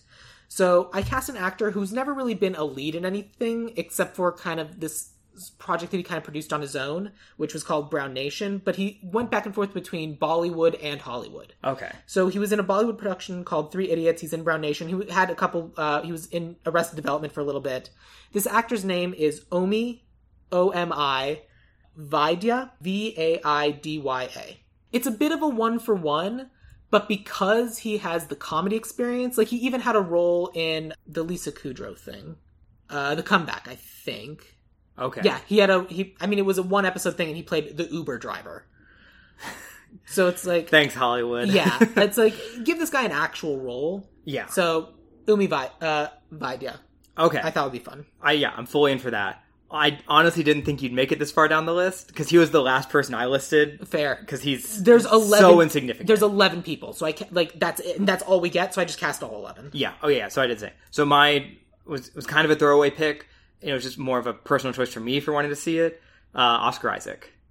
Oh, that's fun. Mm-hmm. No, Yeah, that's fine. he's too famous. Yeah, that that's when I was casting Norm. I had the same problem. Yeah. Well, let's talk about Norm. Who'd you have for Norm? Okay, I had a had a kind of struggle with this because Norm is is he's the he's the sidekick trope to a T. Yes. and a lot of the people I was looking for are, I think, too attractive for that role. Yes. Uh, so I have two kind of decent choices and one very left field choice, just to, to fully change up the game. Uh, the first choice is too attractive, and I'm gonna pitch it anyway. uh, Adrian Greener, also known as Vinny Chase from Entourage. Okay. I don't know. I because with Norm, an aspect of his character that I wanted them to lean into more, which they just fully blew past, is he should be more jaded towards Jake because he spent 500 hours of his life practicing his Navi, being in the Avatar body, s- dedicating his life to this, and then this no name takes his opportunity.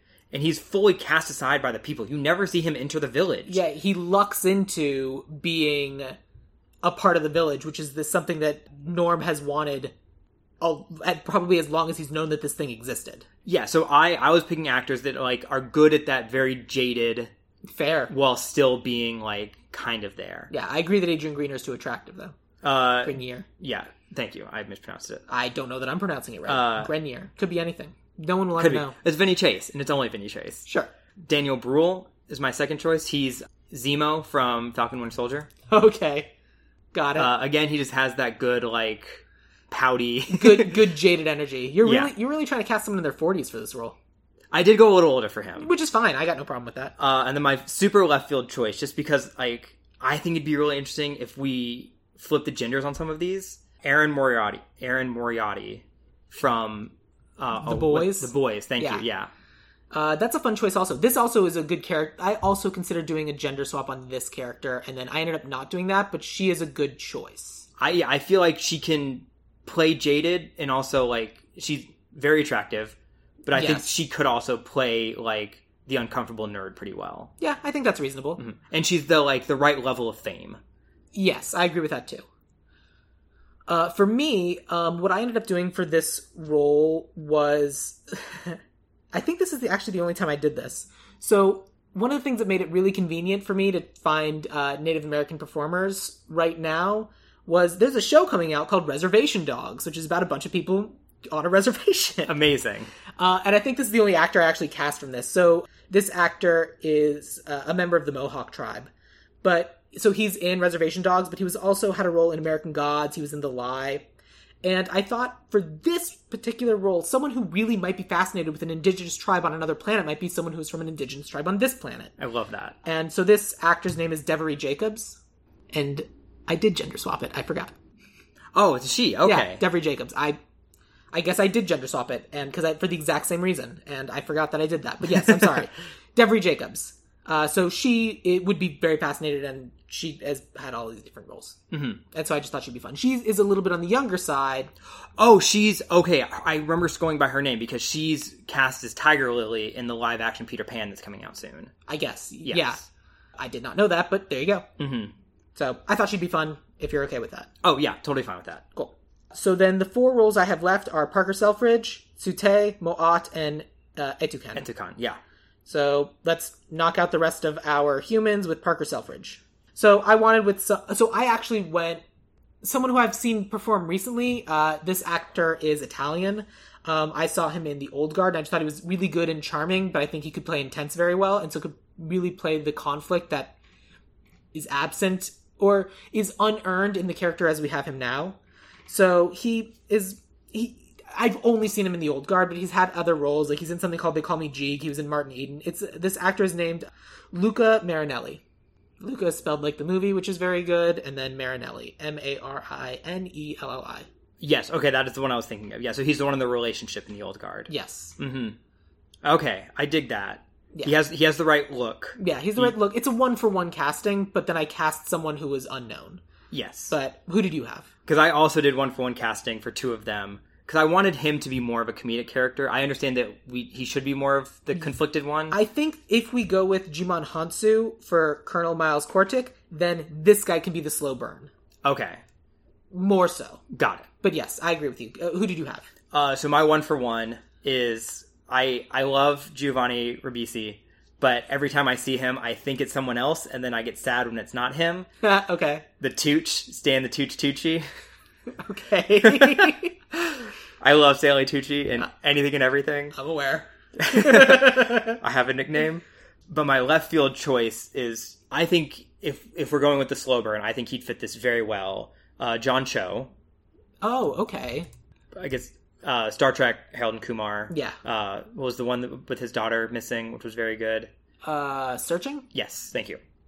I think that could be really interesting, more serious Yeah. take on it. I agree. I think that's I think that's a good choice. Because he's like, when I was looking at this character, my first thought is like corporate sleaze. Yeah. It's like who can just have that smile that just makes you want to punch them in the face. and I think casting John Cho for that is a good. Cho- I think that's a good choice. I think we should go with John Cho. I think that is an excellent idea. Yeah, so if that was my left field, I have my in the nosebleeds, sticking with the the metaphor. Okay. Jermaine Clement, just as like the pure I comedy mean, side. That would be a very different It'd be- portrayal yeah, of the character. very different. But I I think John. I think Cho John is, Cho's is- the way to go. I think Jermaine Clement would be distracting. yes. Um, I think if we had more time to spend with him, then Jermaine Clement would be fun because it'd be a weird take. But I think for the role as it is, I don't think sh- it should be expanded, and I think for that, John Cho is a good choice. Yes. Cool. Um, that brings us to the three other members of the Navi tribe, and I Yes. think there should be more, but for our purposes, we have these three in addition to Neytiri. hmm So we have Tsute, Muat, and Etukan. Yes. So let's start with Tsute. Who did you have for Tsute? Also went First Nation. Uh huh. Uh, I did he- for two out of three of these, but not the, for, but not for Moat. Okay. Uh, Moana, I have, a, I have a very interesting one. Uh, so he played the son in The Revenant, and he also has another show coming out soon, which I think might I think he might be on Reservation Dogs. But his name is Forrest Goodluck. Okay, that's a great name. It is. Uh, he has a very like good serious face, Yeah, I like him. hmm uh, and he's he's again kind of an unknown. I think kind Absolutely. of coming into it, he's he's on the younger side, which I think if we're kind of depending on what we're doing with Natiri, I think we can kind of mimic it with what we do. With No, I think this is a Tsute. good choice. Mhm. I mean, my logic is fairly similar. It's another actor I'm not that familiar with, but he's been acting for a very, very long time. He's a little bit older, Okay. so he kind of in, is in the line of a little bit more established, and then this young kid's coming and taking my away. Um, like to the point where he was a kid in iRobot. He was a kid in Shanghai Noon. He's uh, native Canadian. Uh, this actor's name is Simon Baker. Okay, that sounds familiar. Okay. Oh, he. Wow. No, this must be the wrong one. Yeah, it's a different one. Okay, yeah, because I'm like, this not is not that one. It's Simon Baker on IMDb. Not one, but three.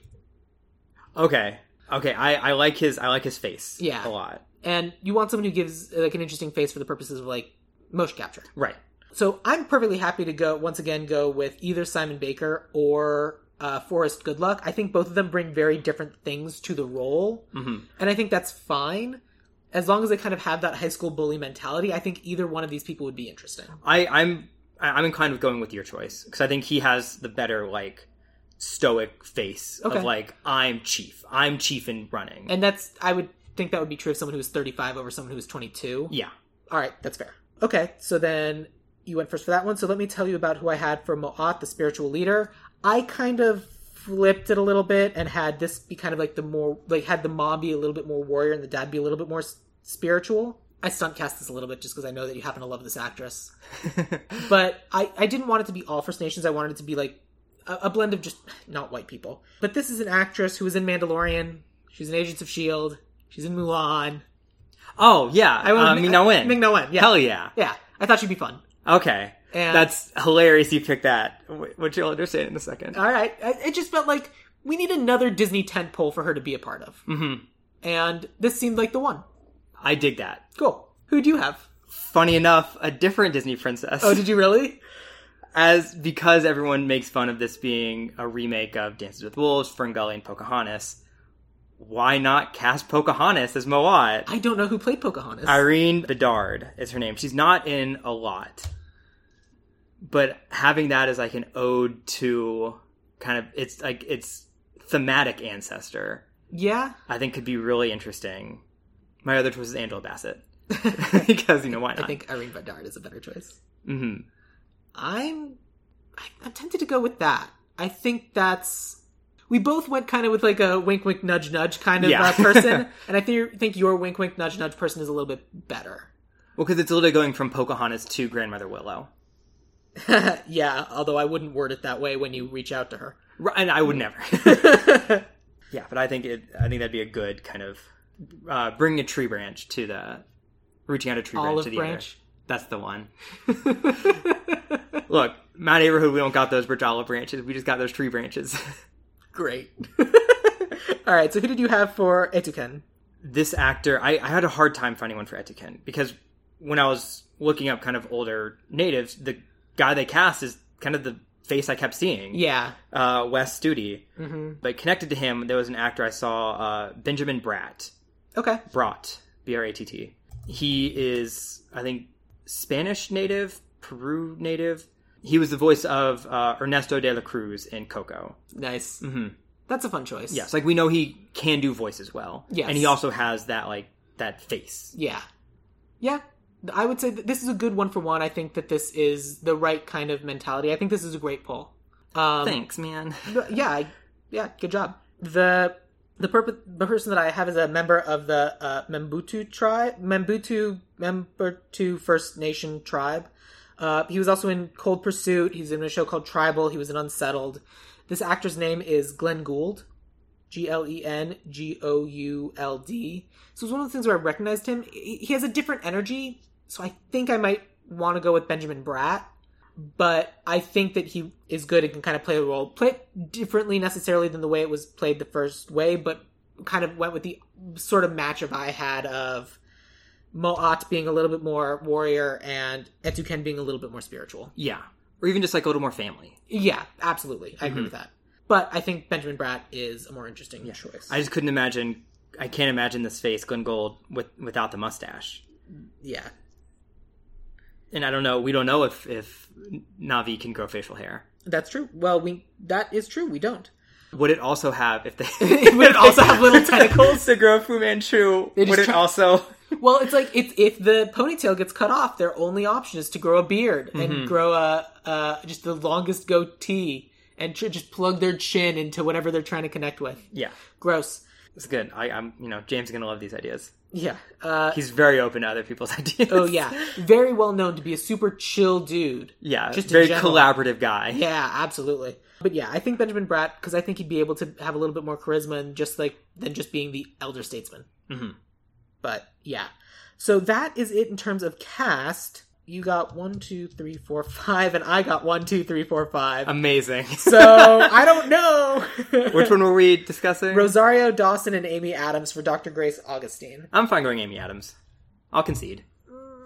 Do you also want to concede? I was about to, but uh, I'll uh, I'll take it with the logic that we might come back to it, since I'm pretty confident in my writer and director.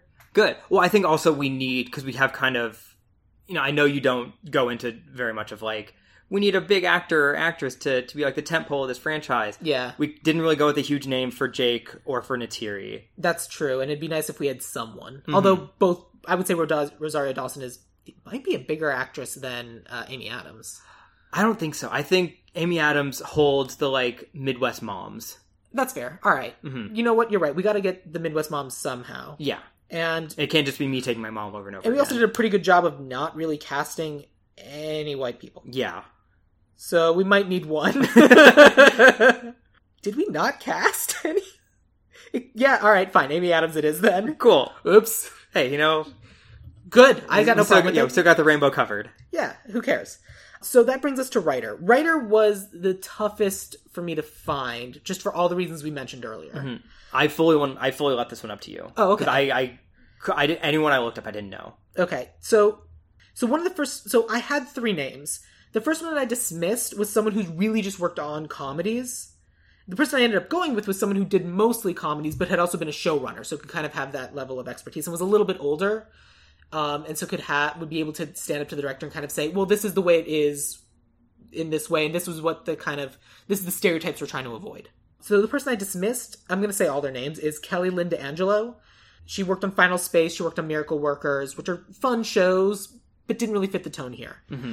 The person I s- dismissed second, he he hasn't done as much. The movie that he ma- like, but he's of the all of the one who written movies. He wrote a movie called Eagle Eye. Is that, It's the Shia LaBeouf movie where Okay, he's yeah, like yeah. running and stuff. had to make sure. But he's also currently working, or it's in post development or something, on a movie and its sequel. The movie is called Here There Be Dragons, and then the sequel is called Search for the Red Dragon, which are based off of pair of, which are based off some fantasy novels that I have read. Oh, which ones? Here There Be Dragons and Oh. Search for the Red Makes Dragon. sense. and I read them because I think the author's from Tucson, Arizona, which is where I'm from. And so, as someone who has written a dramatic movie and is now working on fantasy movies, it kind of fit, but it, it hasn't come out yet, and they've kind of been in development for a while. So I'm like, I don't know. It's possible he's the better choice. Well, I mean, it fits James Cameron though. It does. But I ended up going with Sierra Teller uh, Ornelas because she is Native American descent and also has written on Happy Endings and Superstore, and she created a show called Rutherford Falls. Oh, that's the the um Peacock. Yes. Yeah, it's the next of the what's his face shows. Uh, Michael Shore? Yes. Yeah. Mhm. So because she was a showrunner and she had that experience, I thought she'd be able to work well with whoever, whichever director we got, and I felt felt like she would have the confidence to be able to stand up and say, "No, that." So like, there's a lot of different things you don't realize are little microaggressions that have kind of just like traversed culture. Like using a term like, "Oh, well, my spirit animal is." Don't use that because it's uh, diminishing an actual belief of indigenous people. Like that's not a term people should use. And so I think she'd be good at making sure that all these little things that might get input and people who aren't don't have a background in this culture use, I think she'd be good at being able to stand up for and preventing that from happening. Did Brother Bear have a white writer? I don't know. Uh, I would imagine. it looks like it. yeah, probably. Uh, Steven. Ooh. Yes. okay, so that was But yeah, so so the writer I have is Sierra Teller Ornelas. okay. And so I thought I thought she'd be good and confident enough to be able to stand up for her. Yeah, I fully dig that. I I think Plus she can actually write comedy, which James Cameron cannot. yes. I was gonna say this movie needs like three jokes Yes. because right now it has none. it, it has well no it has some they're just not funny Okay. so we don't know that they're jokes okay. like it, it- i'm sure it has moments where like there was a brief pause to allow the audience to laugh and then we just didn't Mm-hmm. but i think we need them Yes. like even the moment when like the weirdest moment for comedy is when it should not be happening which is when like after jake and nateri have sex and the spirit forest is being bulldozed there's that weird, weird moment where she's desperately trying to wake sully and they're having the super chill you gotta eat some eggs you gotta have and it's like weirdly like i get it and it kind of fits in the moment but like it it didn't work for me it needs to either be genuinely funny but like you gotta eat some eggs before you go in your pod Well, I mean, they they like slowly worked up to it. Of like he kept leaving the table early, and she kind of like hand him her, her Yeah, I his know. drink or something. but yeah. it was bad and like really it felt to be really diminishing Nateri the fact that Nateri is like risking her own life and the, like she's watching her ancestors be demolished around her Yes. while trying to wake up this guy she just admitted she's in love with and bonded herself to life with for right. so you know actual comedy would be nice so anyway let's talk about director Okay, I'm up. I am, am not good with directors. That Fair. is, that is fully Chris's realm when it comes to these conversations. Uh, so I just picked the two people that did sci-fi movies that I liked recently. fair enough So Dennis Villeneuve uh, Villanueva, Yes. who was the director we went with for The Abyss last episode. Great. He's he's a he is a good choice for a James Cameron replacement because he does the intense, deep sci-fi. and he's good with color, and that's Yes. such a big part of this movie. Absolutely, and I agree with that. So I think he is a good choice. Mm-hmm. But who did you? Who was the other person you had just in case? Uh, Alec Garland. I don't know him. Uh, he did Ex Machina and he did Annihilation. Oh. Also good with colors. Absolutely, That was a yes. big thing for me. It's like I need a director who can just make something vibrant. Fuck any like connection to the muddy, dull Gladiator Dark Knight bullshit. Yes, I agree with that. So I told you that for me it was important to have someone who was themselves an artist outside of being a director. So I found this list of directors who are artists, and James Cameron is a painter, Ridley Scott's a painter. I consider Ridley Scott, but I'm like, no, I can't go with that because the other person who's like a sculptor and a painter is Guillermo del Toro. Oh fuck yeah! So that's who we have to go with. Hell, oh my god! And the creature design, like the creature design in this movie is like fine. It's, it's But kind of we- one for one for like But we need someone Yeah. who would, uh, especially someone who would nerd out and be super passionate about like just creating the world. Yes. and that's what Guillermo del Toro would be. absolutely. And so that's who I thought. I mean, like talented artists, Pan's Labyrinth, Hellboy, just the world of troll hunters. It's so good, and I think Mm-hmm. And he's really good at making uncomfortable sex scenes with aliens. exactly that's what we need. That's the only reason we need. him. exactly. So, are you okay? How with can go- he make tentacle porn hot? He'll give He'll it a do go. it. yes, I'm But fully yeah. down with Guillermo. Okay, great. So that's who I thought would be a fun director. Okay, Cool. Yeah, so in fully that it. case, we have our list. okay, Let me take you through our avatar, this time for real though. okay, Whatever the tagline would be. Avatar. it's not the one you're thinking of. Uh Avatar. The only element is heart. yep.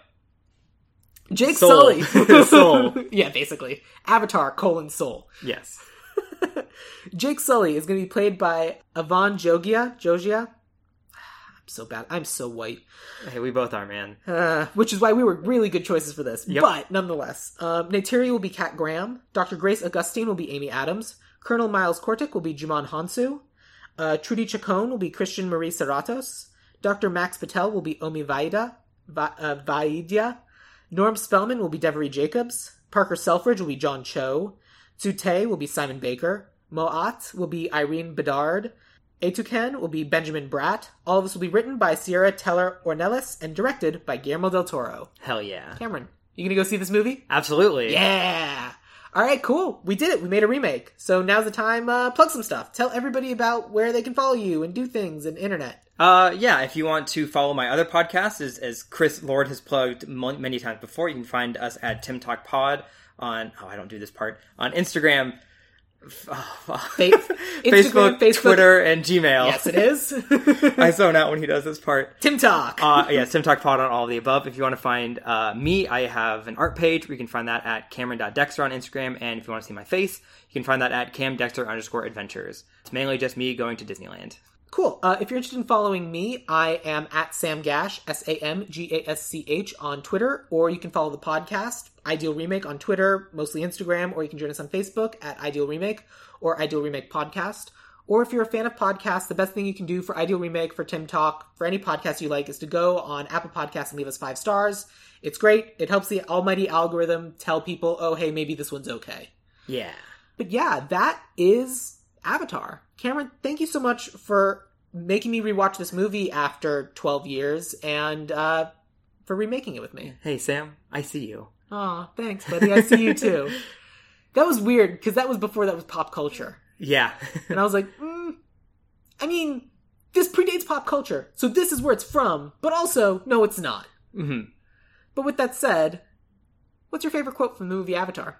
Uh oh, it's uh Siltsan Sheshe Siltsan. Which means, It's uh Sheshe is Natiri's uh, Ituka, uh is uh, her Ikran, and it's just it's basically just a good girl, oh, which I like. oh nice. Yeah. Mm-hmm. That's very cute. All right, cool.